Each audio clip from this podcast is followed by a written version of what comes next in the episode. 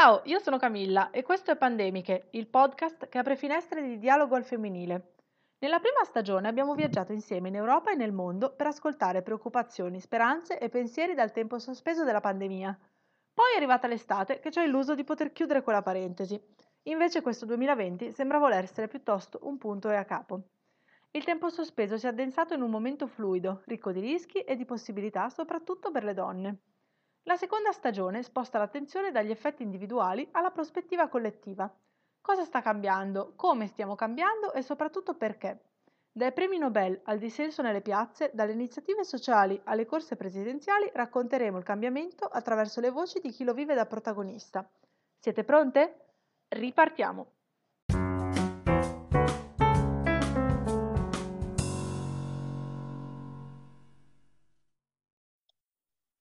Ciao Federica, benvenuta a Pandemiche, anzi bentornata a Pandemiche. Ciao Camilla e grazie di avermi invitata di nuovo nel tuo podcast. Grazie a te. Allora, eri un'esperta di comunicazione che viveva a Londra, era sei mesi fa ed era il primo lockdown. Cosa è cambiato? Aggiornaci un po'.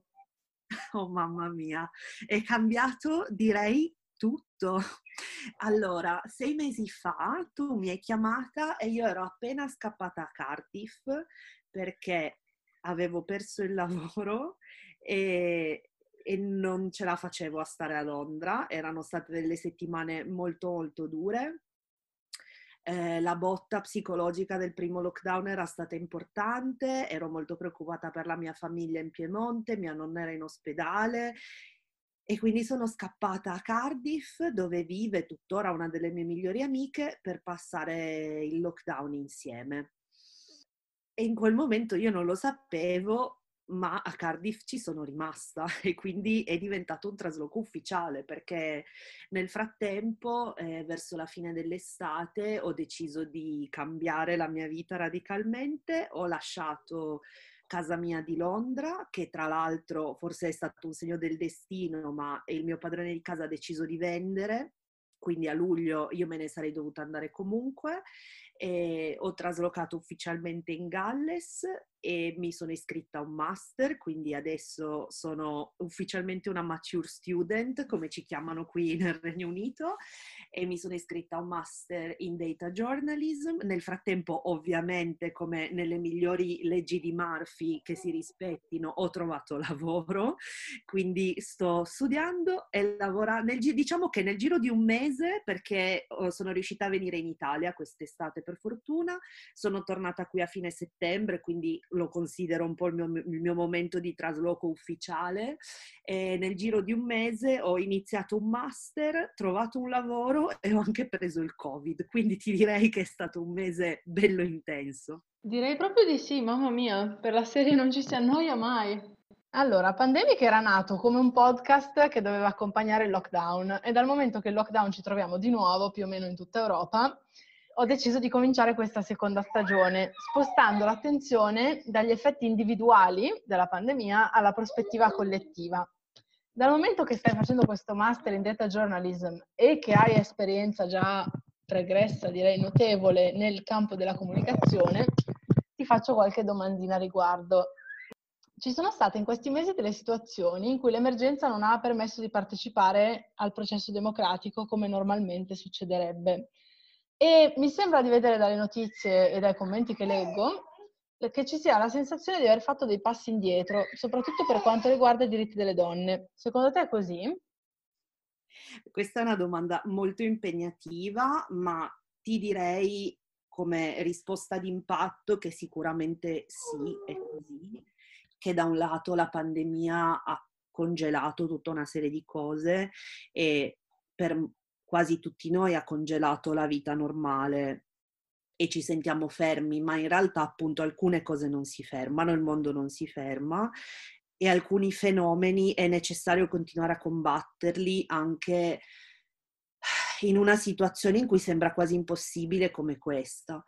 E mi sembra che non possiamo negare che in questi mesi la combinazione di pandemia e lockdown abbia creato grossissimi problemi. Diciamo che più che altro ha fatto venire a galla le storture di un sistema che non funzionava già prima, nel dramma della quantità di persone che hanno perso il lavoro durante il primo lockdown, che è stata notevole nonostante gli interventi statali e le varie casse integrazioni, in quel numero di persone ci sono tantissime donne che hanno dovuto rinunciare a lavorare per poter supportare i figli nella didattica a distanza, per potersi prendere cura dei parenti anziani. E questo è un fenomeno di cui credo che vedremo la magnitudine vera solo tra qualche mese, perché adesso è davvero presto, però i segnali ci sono e sono molto brutti. Poi ci sono altri fenomeni che non sono come dire, delle novità, ma che semplicemente non sono stati fermati dalla pandemia, perché alcune cose non si fermano, come non si fermano le destre e i movimenti di ultradestra, di suprematismo bianco e quelli ultraconservatori, come ad esempio è successo in Polonia, per cui dopo anni di tentativi di attacco alla legge sull'aborto ce n'è stato un altro, l'ennesimo, questa volta non passando dal Parlamento, ma passando da una sentenza del Tribunale che potrebbe diventare legge e stiamo vedendo che in realtà in questo momento in Polonia ci sono delle manifestazioni di massa contro questa proposta di legge. Per quello che ho visto succedere negli Stati Uniti e anche qui in UK dove vivo, io sono andata a molte manifestazioni di Black Lives Matter in Galles, ehm, ti posso dire che si può fare, si può manifestare anche durante una pandemia. Ovviamente non è la cosa ideale, ma per esempio quello che ho visto qui è stato moltissimo senso civico e moltissimo senso di responsabilità, per cui tutte le persone alla manifestazione avevano la mascherina, si è mantenuto il distanziamento e, ed è stato secondo me un momento di ancora maggiore importanza proprio per questo. E c'è una riflessione, secondo me, da fare su questo molto grande, a cui io accennerò solo perché davvero non credo nemmeno di avere la capacità di farla per davvero al di là del tempo limitato che abbiamo io e te in questa intervista, però io penso che sia super importante e degno di nota il fatto che le categorie, le persone che subiscono in modo più acuto poi gli effetti di questa pandemia, e parlo del mondo anglosassone in questo momento perché l'Italia è un'altra cosa, e, però io vivo qui e quindi questa è la realtà che vivo quotidianamente e in questo caso sono sicuramente le, le persone non bianche e le persone povere, le persone working class, perché anche qui ci sono dei dati molto molto interessanti che andranno esplorati nei prossimi mesi, ma è evidente come le persone che muoiono di Covid sono molto più appartenenti alla working class e a un background non bianco rispetto ad altre categorie. E quindi la pandemia è anche un problema di classe, è anche un problema di razza e, e, quindi le persone più esposte a questa cosa sono però anche quelle che sentono il bisogno di scendere in piazza e di, mettere, di rendere visibili i loro corpi e di usarli per combattere una serie di fenomeni che li impattano in prima persona. Quindi io credo che in una situazione come questa le manifestazioni siano ancora più importanti di prima, eh, c'è il modo di farle in modo sicuro, insomma il più sicuro possibile, nessuno vorrebbe essere lì, nessuno vorrebbe doverlo fare, ma nel momento in cui alcuni fenomeni non si fermano non può fermarsi nemmeno eh, l'attivismo. Ecco, eh, certo che ci sono altri mille modi di protestare, ovviamente abbiamo i social media, abbiamo internet, ehm, si può scrivere ai propri parlamentari, mandare mail, le petizioni, ce ne sono un milione, però io penso che la presenza fisica, eh, come dire, la real life debba in qualche modo sopravvivere nonostante, nonostante tutto. E ovviamente questo non vuol dire che non dobbiamo fare tutti la nostra parte per cercare almeno di arginare questa pandemia. Quindi non è un invito a non restare a casa, ma è il riconoscimento che ci sono cose altrettanto importanti eh, del diritto alla salute o fenomeni che coinvolgono anche il diritto alla salute, ma sono fenomeni complessi e che vanno affrontati in quanto tali. E comunque appunto questo faccio il giro e lo ricollego alla Polonia, mi sembra che quello che sto vedendo siano delle manifestazioni molto simili, che in Polonia vedo, vedo distanziamento, persone con le mascherine e così via. Quindi la mia risposta è si può fare. Si può fare, si può fare. Sì, tra l'altro in Polonia vedevo appunto oltre al distanziamento sociale e rispetto delle norme, eh, sono state molto efficaci queste proteste perché a parte vedevo qui in Repubblica Ceca il Parlamento si è espresso per consentire alle donne polacche di venire ad abortire nelle strutture sanitarie ceche e, e mi sembra di aver letto proprio oggi che comunque anche il, il Parlamento polacco ha rallentato, ha frenato diciamo un attimo la, la decisione a seguito delle proteste. Quindi sembra che, che abbia funzionato, speriamo. Assolutamente sì, e tra l'altro questo mi fa venire in mente che, ehm, come dicevamo prima, questi tentativi di modifica del diritto della legge sull'aborto in Polonia no, non è la prima volta, sono anni che vanno avanti queste cose e negli anni passati è interessante rilevare come le manifestazioni di massa che quei tentativi hanno scatenato hanno sempre funzionato perché hanno sempre stoppato le proposte di legge di diritto e giustizia che il partito al governo in Polonia da anni. E ehm, quindi questo a maggior ragione ci dice che le manifestazioni servono. E quindi questo partito ha cercato di approfittare un attimo della situazione di pandemia per frenare il dissenso. Sì, probabilmente sì. Adesso forse, oddio, no, non so se me la sentirei di dirlo davvero. Probabile, no, non stupirebbe, diciamo. Per la testa. Sicuramente, come dici tu, la presenza di persona è fondamentale e il rilievo della protesta quando è fatta chiaramente rispettando le regole di distanziamento sociale e tutto quanto, è fondamentale in questo periodo. Ma allo stesso tempo ehm, un ruolo chiave in questo periodo è stato giocato dai social media, perché comunque grazie ai social media le voci di protesta che si sono levate nelle varie piazze sono state ritrasmesse e amplificate a livello globale. Allo stesso tempo quello che i social media ci propongono ogni giorno nostre, sui nostri schermi dipende da quello che sono i nostri interessi e le nostre preferenze. Per cui la mia domanda è, secondo te, qual è il ruolo dei social media e soprattutto in quale modo si può riuscire a condividere contenuti andando oltre a quella che è l'inevitabile polarizzazione delle opinioni su Facebook e su Instagram?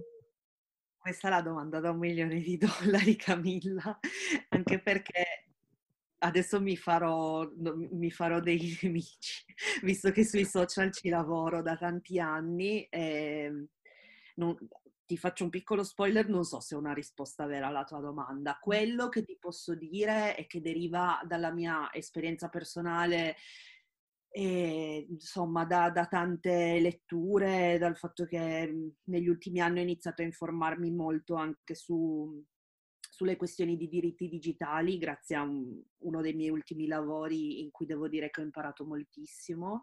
Eh, allora, ci sono due aspetti secondo me.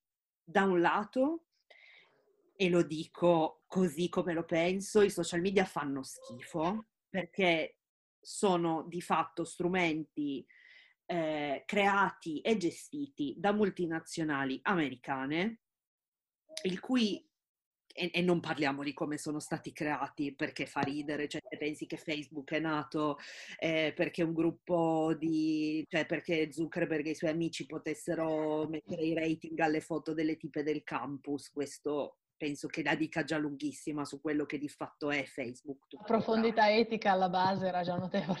Eh, incredibile. E, ehm, e di fatto esistono per acchiappare la, la maggior parte, la, come dire, non la maggior parte, ma il maggior numero di dati possibile su di noi e sulle nostre vite. Quindi io non penso che siano una bella cosa ma non penso neanche che ignorarli risolva il problema, per cui io sinceramente non sono, poi ovviamente io li uso per lavoro, quindi non essere sui social non è pensabile, ma anche se non li usassi per lavoro, io penso che sui social ci starei comunque, perché non si può pensare che la soluzione sia non usarli.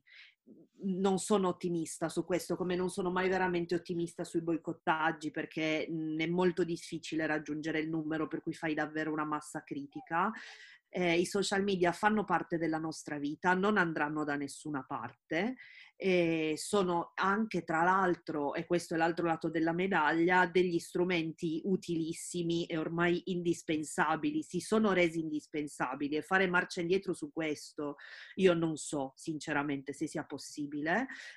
Indispensabili, dicevo, per per creare connessioni, per la creazione di movimenti, eh, per mettere in contatto persone che prima dei social non sarebbero mai riuscite a entrare in contatto l'una con l'altra e questa ovviamente è la parte bella ed è il motivo per cui tutti li usiamo ed è il motivo per cui eh, hanno avuto degli output anche estremamente positivi. Il problema però è sempre alla base.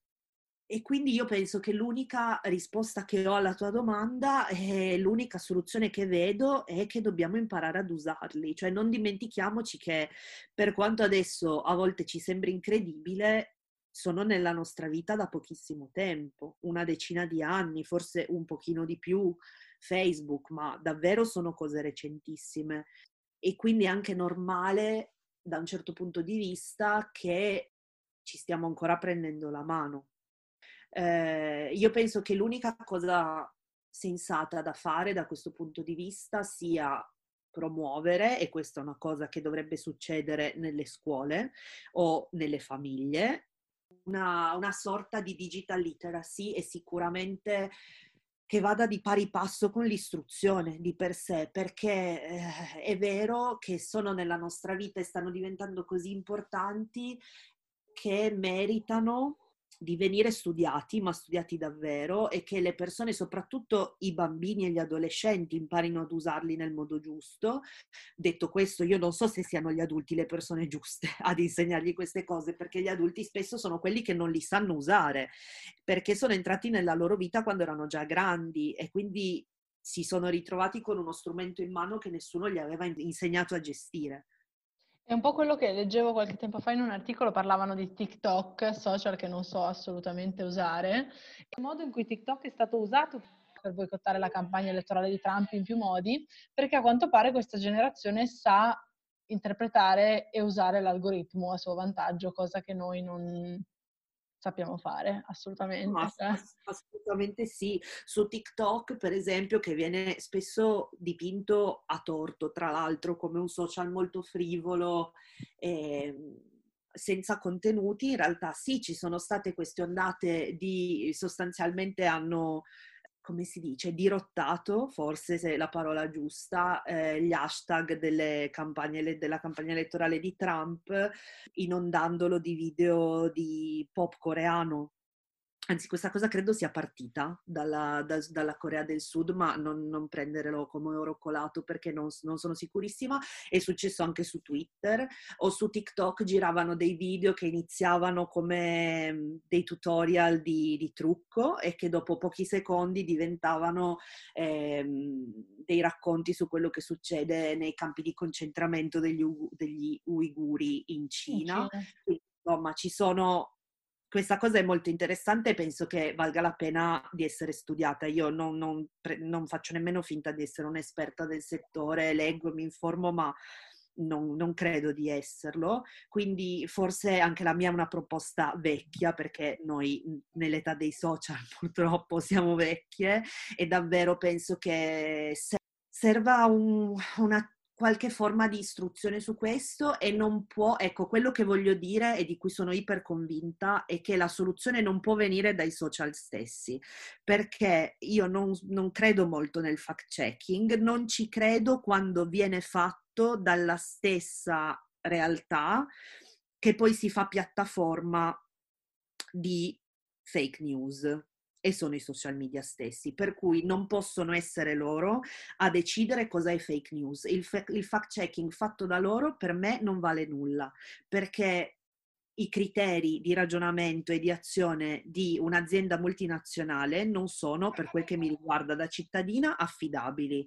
Questo controllo deve essere esterno, ma più che il controllo e la censura, come sempre, secondo me, funzionano l'educazione e la digital literacy, perché purtroppo il problema delle fake news è che sono credibili e non, non possiamo nemmeno pensare di prendercela con le persone che ci credono, perché il problema è a monte, cioè ehm, il problema è chi le crea, il problema è chi le crea con dei fini politici e con dei fini economici.